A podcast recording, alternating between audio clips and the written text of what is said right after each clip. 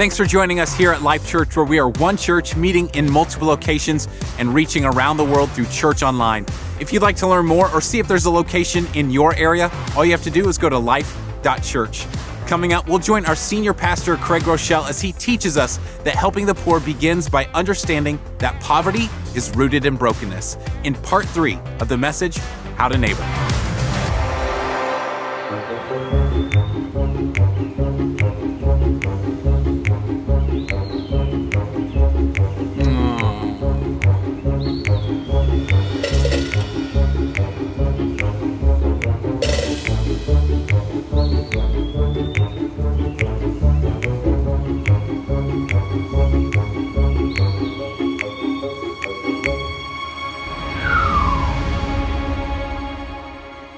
Well, I am very, very excited to teach today part three of a four part message series called How to Neighbor. What's overwhelming to me is to be a part of a church community that cares so much about helping people. In week number one, we talked about racism, and we got tremendous response of people who want to be a part of the solution and resist this massive problem. Last week, we talked about adopting and fostering. Next week, we're going to talk about relational poverty and how do we love the lonely. Today, what I want to do is address an issue that I believe is going to be close to so many of your hearts now, all of us want to make a difference in those lives of people who are in need. A lot of times we say the language, we want to help those who are poor. We want to do more than help those who are poor. We want to empower the poor to take steps out of poverty into the life that God designed for them. And so the title of today's message is just that empowering the poor.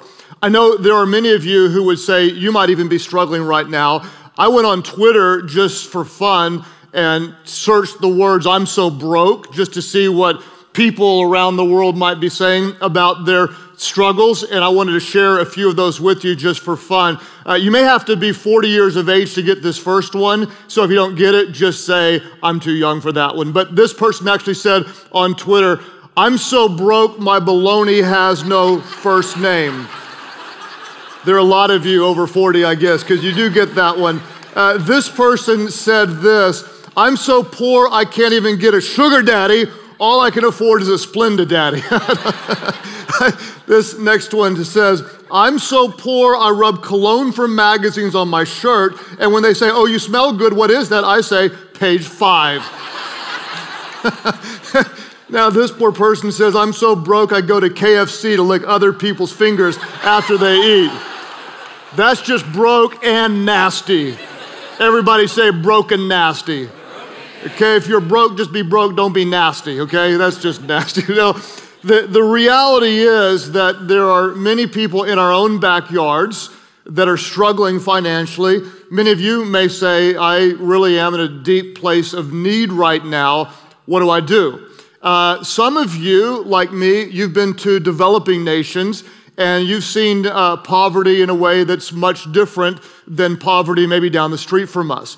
If you've ever been to um, a place like this, you'll see uh, one room, uh, very unstable shacks that maybe six, seven, eight, nine people would live in. They may be the size of a closet in many of our homes. Uh, they're made of metal scraps. There may be a sheet for a door. There might be a bucket in the corner, and that's the toilet. That's where people go to the bathroom. They don't have access to water. They might have to travel several miles to a community place to get water to bathe in or water to drink. While we might say there's no food in the refrigerator, they would never say that. They, they're hoping that a bag of flour and um, some rice or something might get them through the, the week uh, because it's very, very, very, very difficult. Whether it's poverty like that or poverty of someone who's unemployed down the street from us, all poverty is real. And I want to talk about how do we empower those who are in need in a way that would honor Christ. What's really interesting to me is that in Matthew 25, Jesus tells a parable about what it will be like when he returns for his people. Essentially, he said, I'll separate those who are mine from those who are not mine, and I'll speak to those who are mine. The sheep is what he calls them. And he says, I'll say to them, Uh, when I was hungry, you gave me something to eat. When I was thirsty, you gave me something to drink. When I was homeless, you gave me a place to stay. And those who belong to him will say, When did we do this? When did we give you, Jesus, something to eat? When did we give you a place to stay? When did we give you a drink? When did we put clothes on your back? When did we visit you? And Jesus said to them in Matthew 25, verse 40, He said, Whatever you did for the least of these brothers and sisters of mine, say it with me, all of our churches. Jesus said, You did for me. I want you to imagine that for a moment. That whenever you use what you have to empower someone who doesn't have something that they need, you are actually ministering to and blessing Jesus. Can you imagine? That's how special it is to use what we have to make a difference in the world. Perhaps this is why Proverbs 19:17 says this, if you help the poor, what are you doing? You are lending to the Lord. You're literally serving God by serving people who are in need. 1 John chapter 3 verse 17 and 18 is a verse that could stun you into silence as you listen to the power behind this verse. John said, If anyone has material possessions and sees a brother or sister in need, but has no pity on them, how can the love of God be in that person? It's pretty strong, huh? It goes on to say this Dear children, let us not love with what? Let's say it aloud. Do not love with just words or speech, but how are we called to love? Not just with words or speech, but with what? With actions and in truth. We're not just gonna say, oh, somebody should do something and we, we will one day and we, we maybe we could. We're not just gonna talk about this, but I believe that God calls us, the church, to be the hope of the world, to take the resources that God has put within our care, our management, and to love others out of poverty into a place of wholeness. How do we do this? I know you want to. I know every single one of you, when you're exposed to deep needs, it moves you, it makes you ache. You care about it, you want to do something, but the problem is many times we don't know what to do, we don't know how to do it, we don't really know how to get it right. So, in order to get it right, what I want to do is start by building a foundation and truly getting our minds around what poverty is. What is poverty? In fact, there's a book, if you want to study about this, of all the books I've read, my favorite book is called When Helping Hurts. When Helping Hurts. Fantastic book that really uh, it will empower you with knowledge to make a difference in a way that truly lifts people up. And in this book, the authors uh, state this, which I thought was very interesting. What is poverty? They say this most Americans define poverty as a lack of something material. If I ask most of you, what is poverty? You might say, well, it's when someone doesn't make enough money to survive, or they don't have, they've got inadequate housing, or they don't have access to the right clean water or, or such. They don't have good health care. Uh, your 14 year old might say, uh, We're so poor I can't afford an iPhone. Whatever it is, it may be relative to where you are, but most Americans would say poverty is lacking something material. On the other hand, there was a group that surveyed 60,000 poor people in low income countries. And this is how the poor people defined poverty. The truly poor defined poverty as a mindset. They never said it was lacking something material. You know, I can't afford a nice pair of jeans. They never said that. It's truly a mindset, it's the way they think. Here's what they said over and over and over again they said, it's a deep sense of shame. I feel very ashamed that I, I, I, don't, I can't do more. I can't make it out of this. They, they said there's, a, there's an ongoing feeling of worthlessness. They used the word fear over and over and over again. They used the word humiliation. They used the word hopeless again and again. It's a sense of being trapped. It's not like, you know, hey, I just wish I had a, a car that had a, you know, a, a backup camera and then, you know, I'd be safer. It's not that. It's a, I don't know how to get out of this. I, I don't have access to education. I don't have any kind of transportation. Uh, I, I don't have any hope to, I just want to try to feed my family today. It's a mindset more than it is a lack of something material. So, what we need to understand when we want to help empower those who are struggling, we need to understand that we don't just need to give what someone needs to get through the day. We need to help change the way people think. We need to really help turn a mindset from a sense of hopelessness to a hope that God has given me what I need to get out of the situation that I'm currently in. And so, what we want to do is we want to give in a way that helps, never in a way that hurts. And the problem is, as North Americans, we often think we know what helps, but we often give in a way that hurts. Like the time years ago, we sent a group of people to a developing nation with hundreds of t shirts. Look at all these cool t shirts. All the kids line up for free t shirts. But what we didn't realize until day three is that there were three women in town that actually made shirts in order to sell. And we came in and undermined their business in an effort to do good. Do you see how we often have good intentions, but the result may not be so helpful? Uh, many of you have probably had an example something like this. This just happened to me in my own home. Um, I've got a 15 year old who wants a car at the age of 16. So, Sam, it will be the fourth Groeschel kid on the road. So, about seven, eight months from now, just watch out because there's another one loose, okay? And uh, so he's saving his money to pay for half of his car. Anywhere there's a job, he's working, working, working, working, working, trying to get a car that's going to be worth more than $1,000. You know, so he's working to save his money. Well, I read this really good book and I wanted uh, him to read it because I thought it would be really helpful to him and some other of my kids. So I said, hey, Sam, I'll give you $100 toward your car if you read this book, write a short report on it, and discuss it with me, okay? No brainer. Sam said, I don't think so. like, uh, well, I'm actually not so sure I was asking your opinion. I'd like for you to read this book and I'll give you $100 for your car. And he said, no, no, no. Like, and you know, he never talks back. He's a really, and, and he said, I'll read the book, but I don't want the $100. Now I'm totally and completely confused. Okay, I'm, I'm offering you this. I'll read the book, but I don't want the $100. I said, I don't get it. And he said, Dad, if I'm going to read a book that's going to help me get better, I want to get better, but I don't want to get paid for it. Well, Buki or Stephen, he's 13, he said, I'll do it for $100. Okay. and he read half the book by 8 o'clock that night, okay? He wanted money. So I don't know which kid to be proud of and which one to be disappointed in. But you know, the whole point is Sam wanted to do better, but he didn't want a handout to do something that would help him. And I need to respect that. And a lot of times we want to come and we want to help somebody, but without knowing it, by giving them a hand out, we're actually insulting them in the process. I'll give you an example, and this is quite embarrassing to me, but chances are many of you have done something similar to this.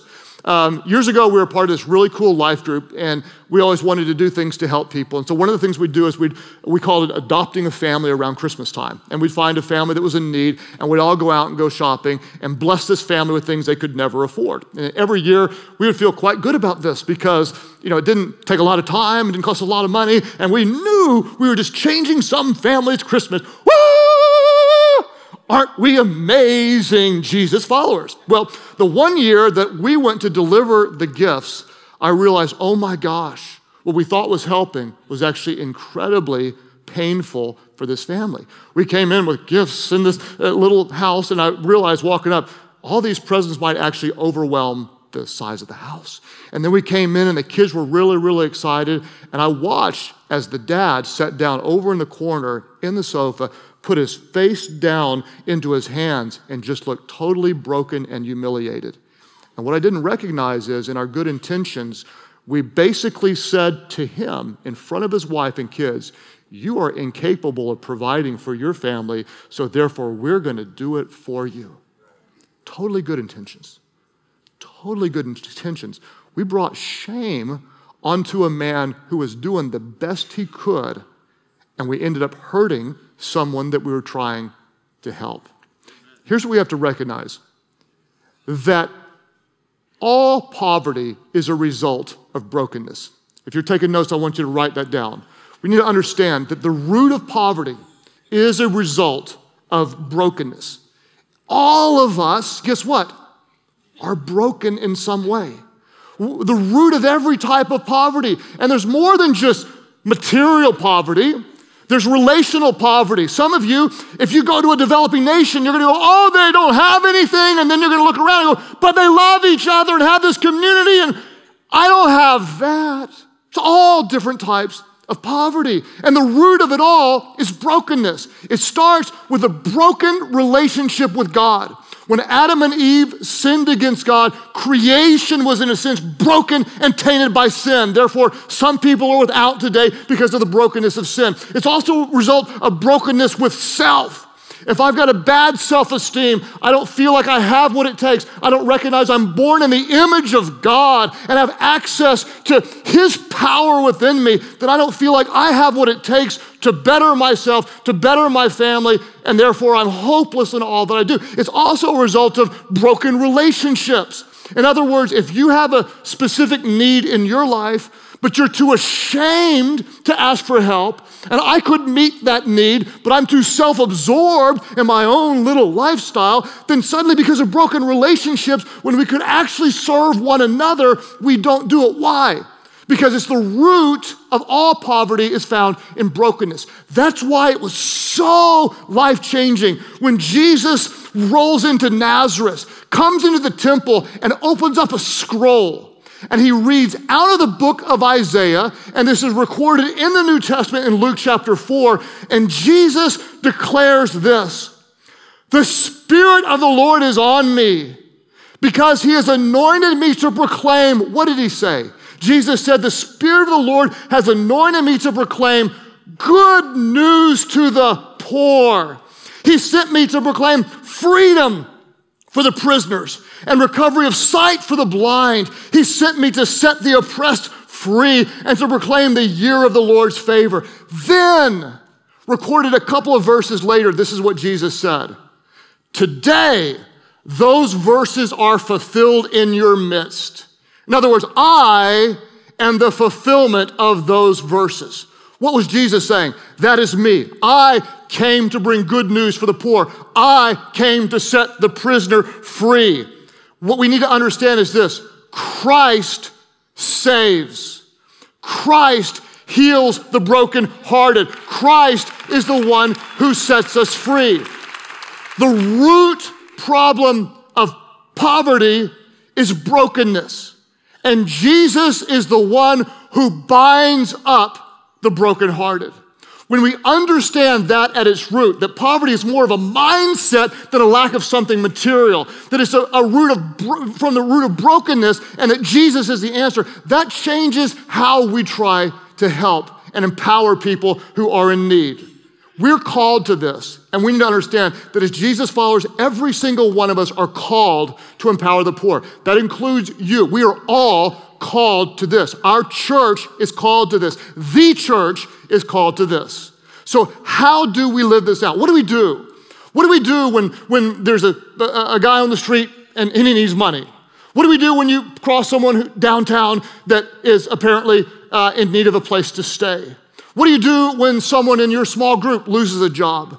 What do you do when you recognize there's some global need that, that for, for X number of thousand dollars, we could get clean drinking water to somewhere, or for, for a few cents, we could get mosquito nets or some vaccines. What do you do when you're overwhelmed with some need? How do we help in a way that doesn't hurt? Three thoughts that I hope will be helpful to you as we seek Jesus to get this right. Number one, we need to recognize that we are called to serve others, not save others. Don't miss this. We are called to serve others, not save others. It's insulting and dangerous to think that we are someone's answer. We are not the answer. Jesus is the answer. We are the servants. Don't miss this. Jesus is the answer. We are the servants. Jesus is the power. We are the conduit to his power. We don't save people. We serve people. Jesus saves people. And how does he want us to serve?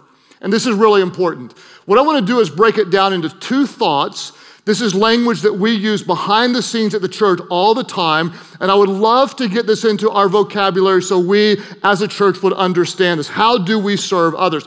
We serve essentially doing two things offering relief and working to restore. Relief and restoration. Relief and restoration. They're different, but both are very important. What is relief?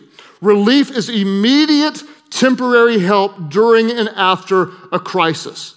It's immediate help. It's temporary during and after a crisis. A tornado wipes out a neighborhood. A hurricane hits a, a city. An earthquake um, demolishes a, a village.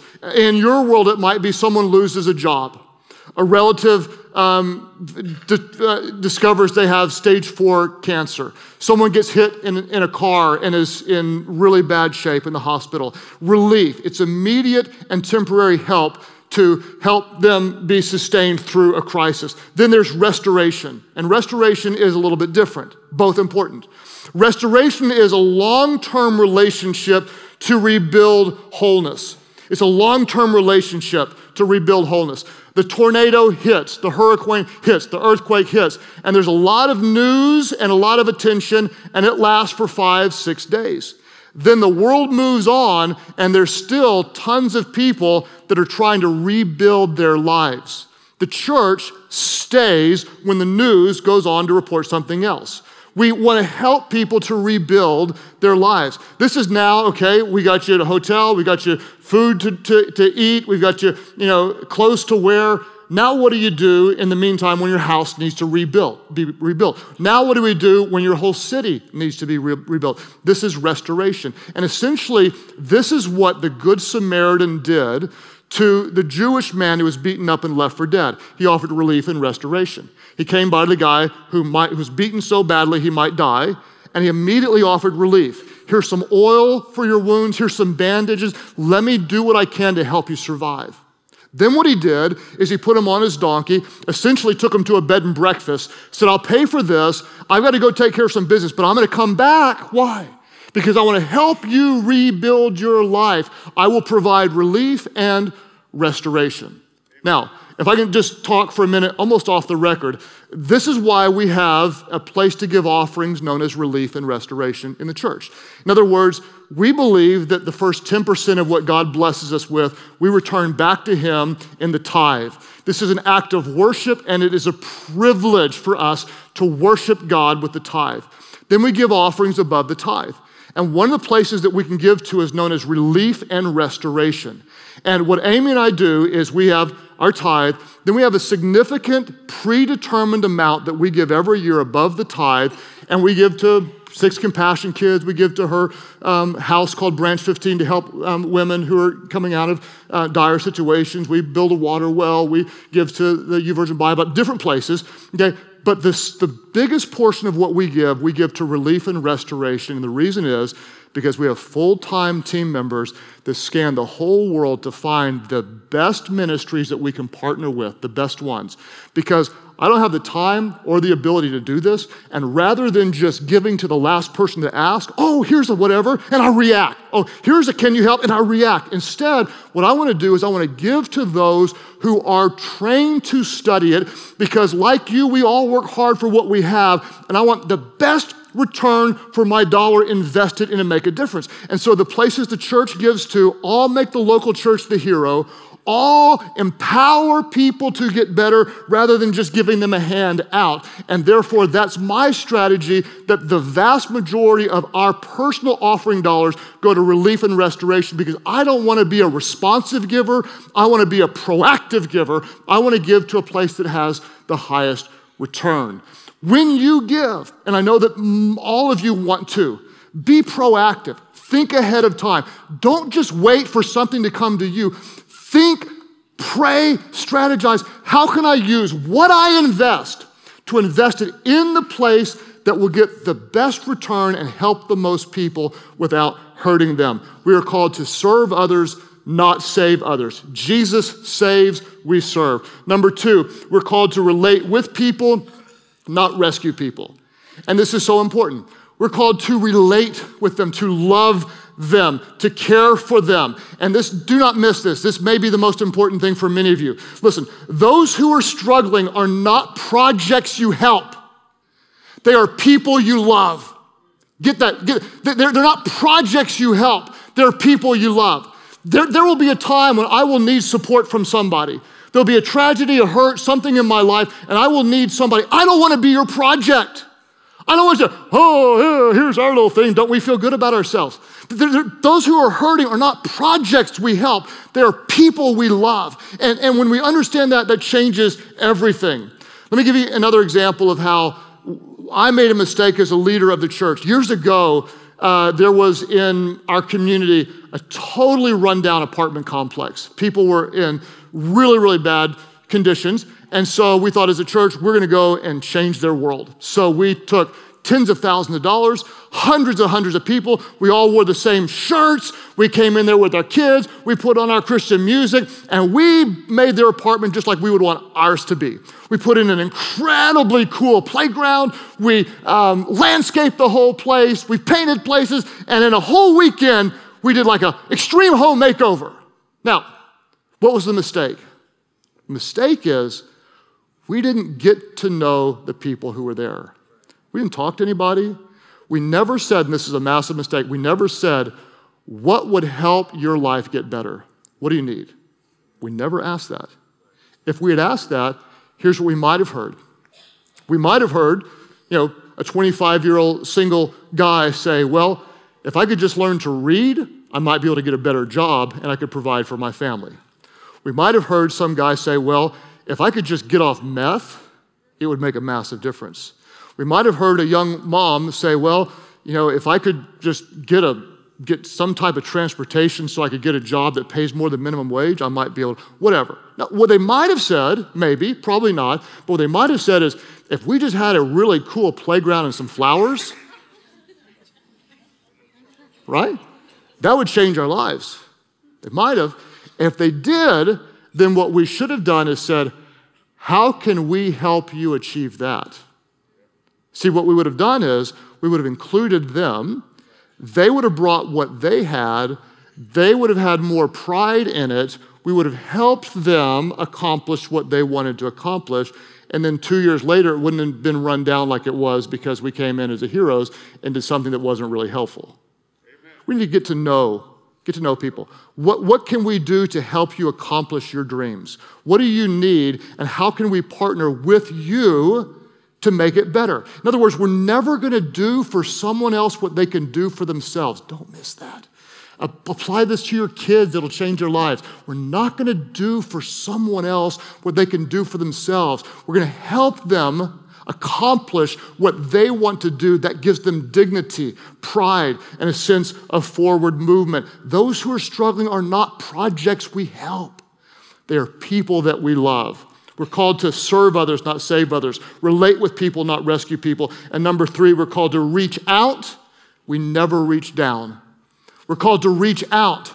We never ever reach down. We're reaching out because we care. We're never reaching down because we're better than someone else. When we're reaching out, what we're essentially saying is, hey, I'm poor too. I'm a struggler too. I'm not the hero. I don't have all the answers. I'm reaching out simply because I love you and because I care about you as a person. In fact, I love what um, Brene Brown, she's a researcher and an author, said about this particular subject. She says, We've divided the world into those who need help and those who offer help. The truth is, we are both. I love that. We're both. We offer help and we need help because we are poor too. To me, one of the most meaningful personal examples of this is it was probably 15 years ago or so that um, a dear friend of ours lost their, their dad. He was probably 45 or so at the time. His name was Bill. I was there with him on his deathbed. Um, and he asked me, Would you take care of my family? And I looked the man in the eye before he died and said, Absolutely.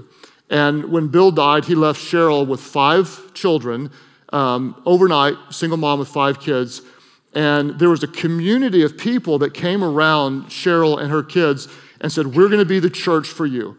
My role, because it was a strength for me, was to help her with the finances. And so what I did is she had a, a, small amount of money from life insurance. I helped her secure an inexpensive and affordable home paid for in cash, took the rest of the money and helped her invest it in a place that would give her income to help live very modestly.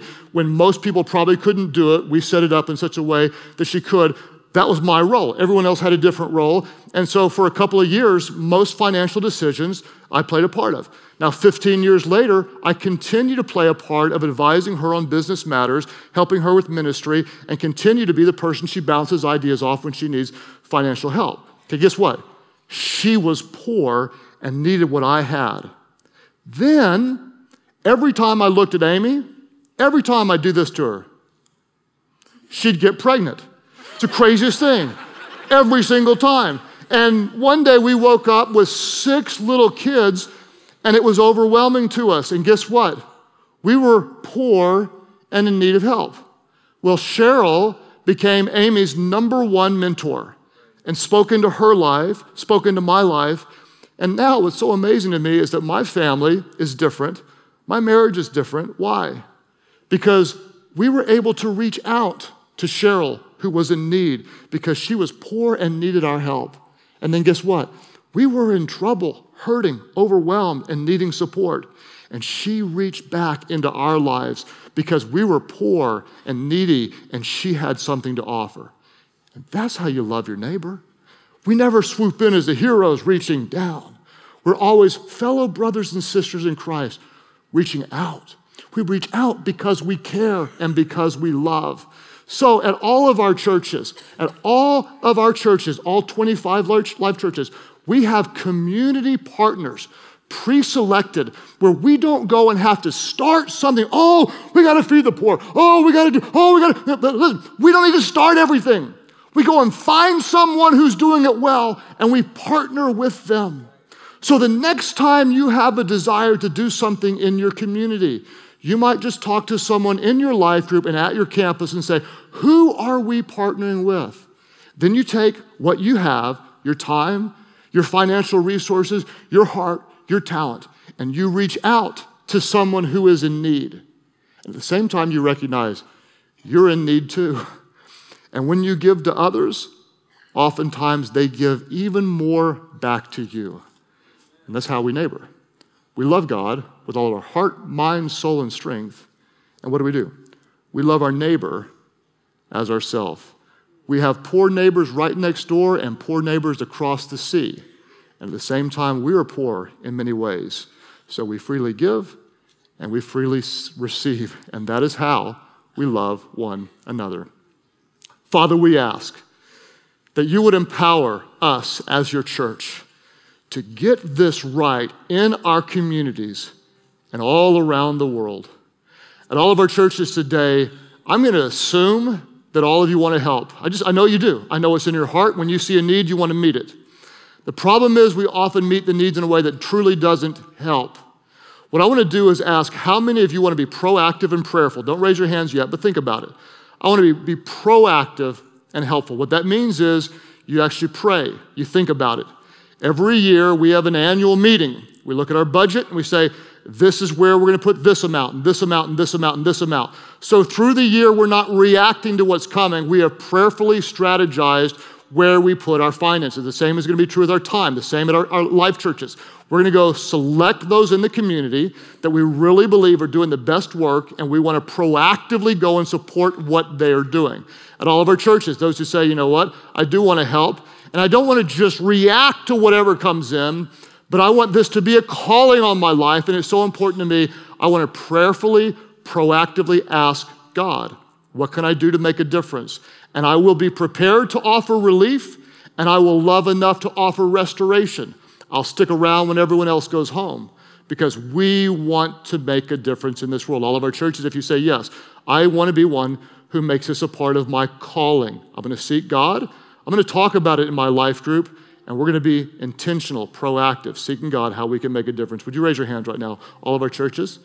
Oh my goodness. Father, thank you for thousands and thousands of people who want to say yes to the call to empower the poor, recognizing, God, that the poor is often us. Give us eyes to see, ears to hear, and a heart to care, seeing needs around us. God, may we never be overwhelmed thinking, oh, I cannot meet these needs because we recognize you're the one that meets the needs. We're the conduit for the power of Jesus. Help us to serve, knowing, God, that you're the one who will save.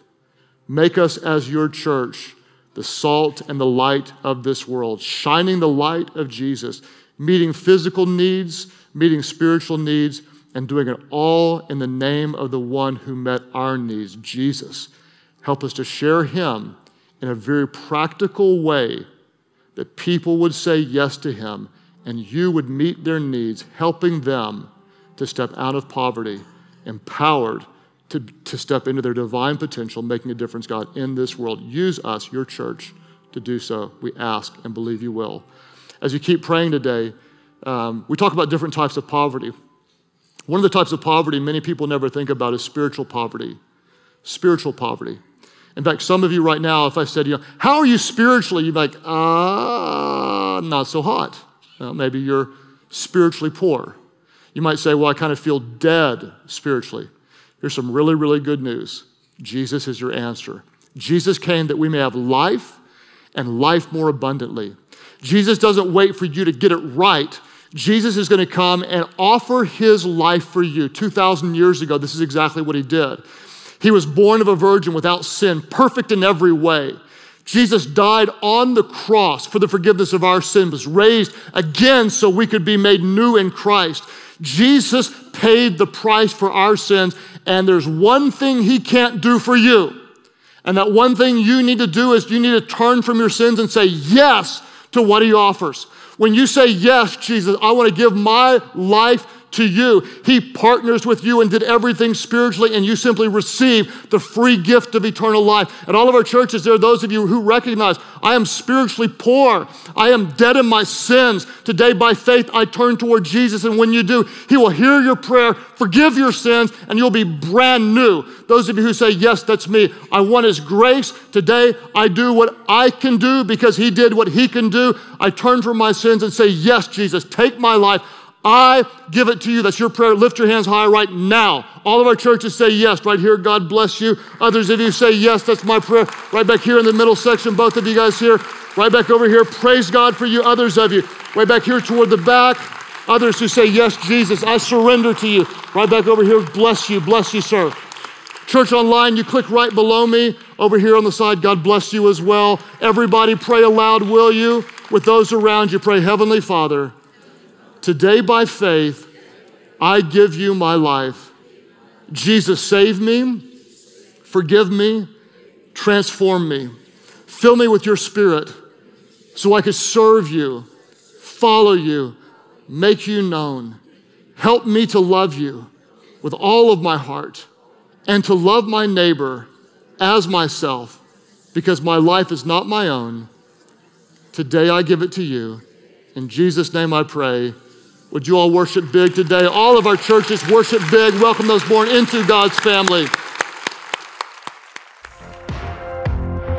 We are honored to play a very small part in all that God is doing in and through your life, and we would love to continue with you on that journey. To find out what your next steps could be in your relationship with Christ, all you have to do is go to life.church/next. And if you'd like to learn more about how you can be a loving neighbor in your community, Life Church has created an all-new reading plan for the YouVersion Bible app, all you have to do is search How to Neighbor and you can start that reading plan today.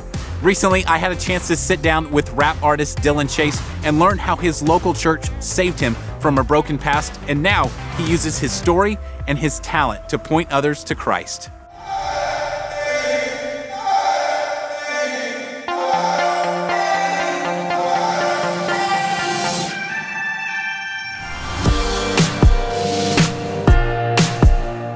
Dillon, thanks for taking some time out of your schedule on the road to hang out and sit down yeah. with us. Our church has loved getting to know you, getting to know your story, but we'd love to know even more. And tell us some of your backstory. Grew up in a home that was broken. You know, both my parents really wrestled hard with drug and alcohol addiction, so there's a lot of chaos that goes with that.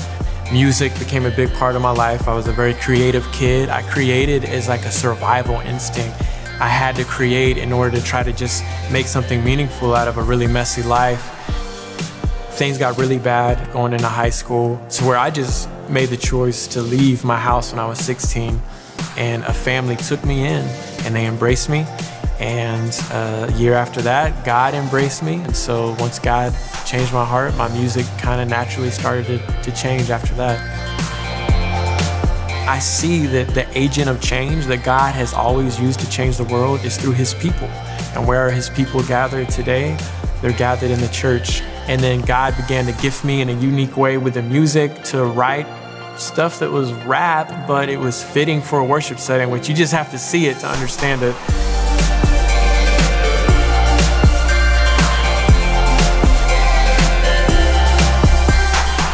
Is and part of your music now is geared towards the message of being different. Help us understand how we can be a part of that. How can we be different? Be different, you know, do something, you know, be empowered. The spirit that rose Christ from the dead dwells in you. What excuse can I give to God, you know? I know it's overwhelming to try to do everything. God's not telling you to do everything, He's telling you to do something. I love that. We can't do everything, but we can do something. Yes. And collectively, the church can really meet the needs of the world. Right. Life change stories are the reason we do what we do. And if you have an amazing life change story, we'd love to hear about it. All you have to do is send us an email to stories at life.church. You know, it's our mission and our passion here to lead people to become fully devoted followers of Christ. And we do all of it because we believe whoever finds God finds life.